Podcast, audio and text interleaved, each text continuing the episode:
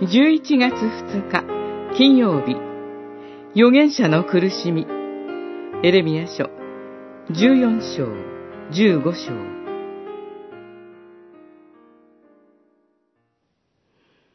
なぜ私の痛みは止むことなく私の傷は重くて言えないのですか？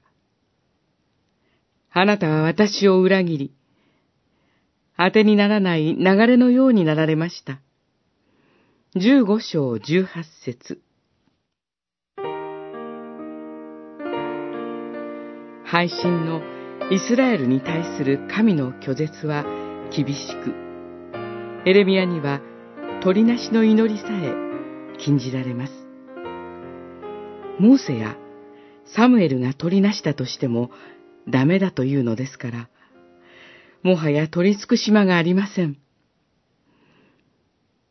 民に告げられる裁きの言葉は、エレミアを一層孤立に追いやります。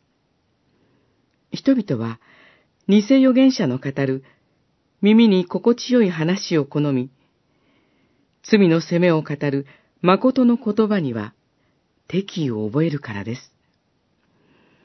語っても、語っても、受け入れられず、国中の嫌われ者となって追い詰められたエレミアは、自分の出生を呪い、神を訴え始めます。神に召されて語る光栄はいつしか心の病に蝕まれ、召された初めに与えられた保護の約束も当てにならないとさえ思ってしまうようになりました。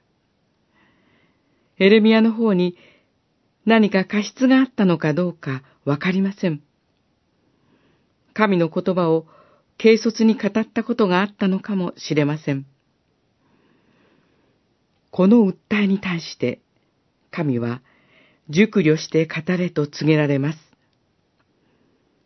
彼を再び立ち上がらせるために、再び確かな保護を約束されます。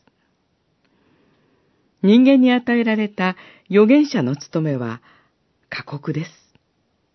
しかし、その苦難を通して神の真理が世に現れます。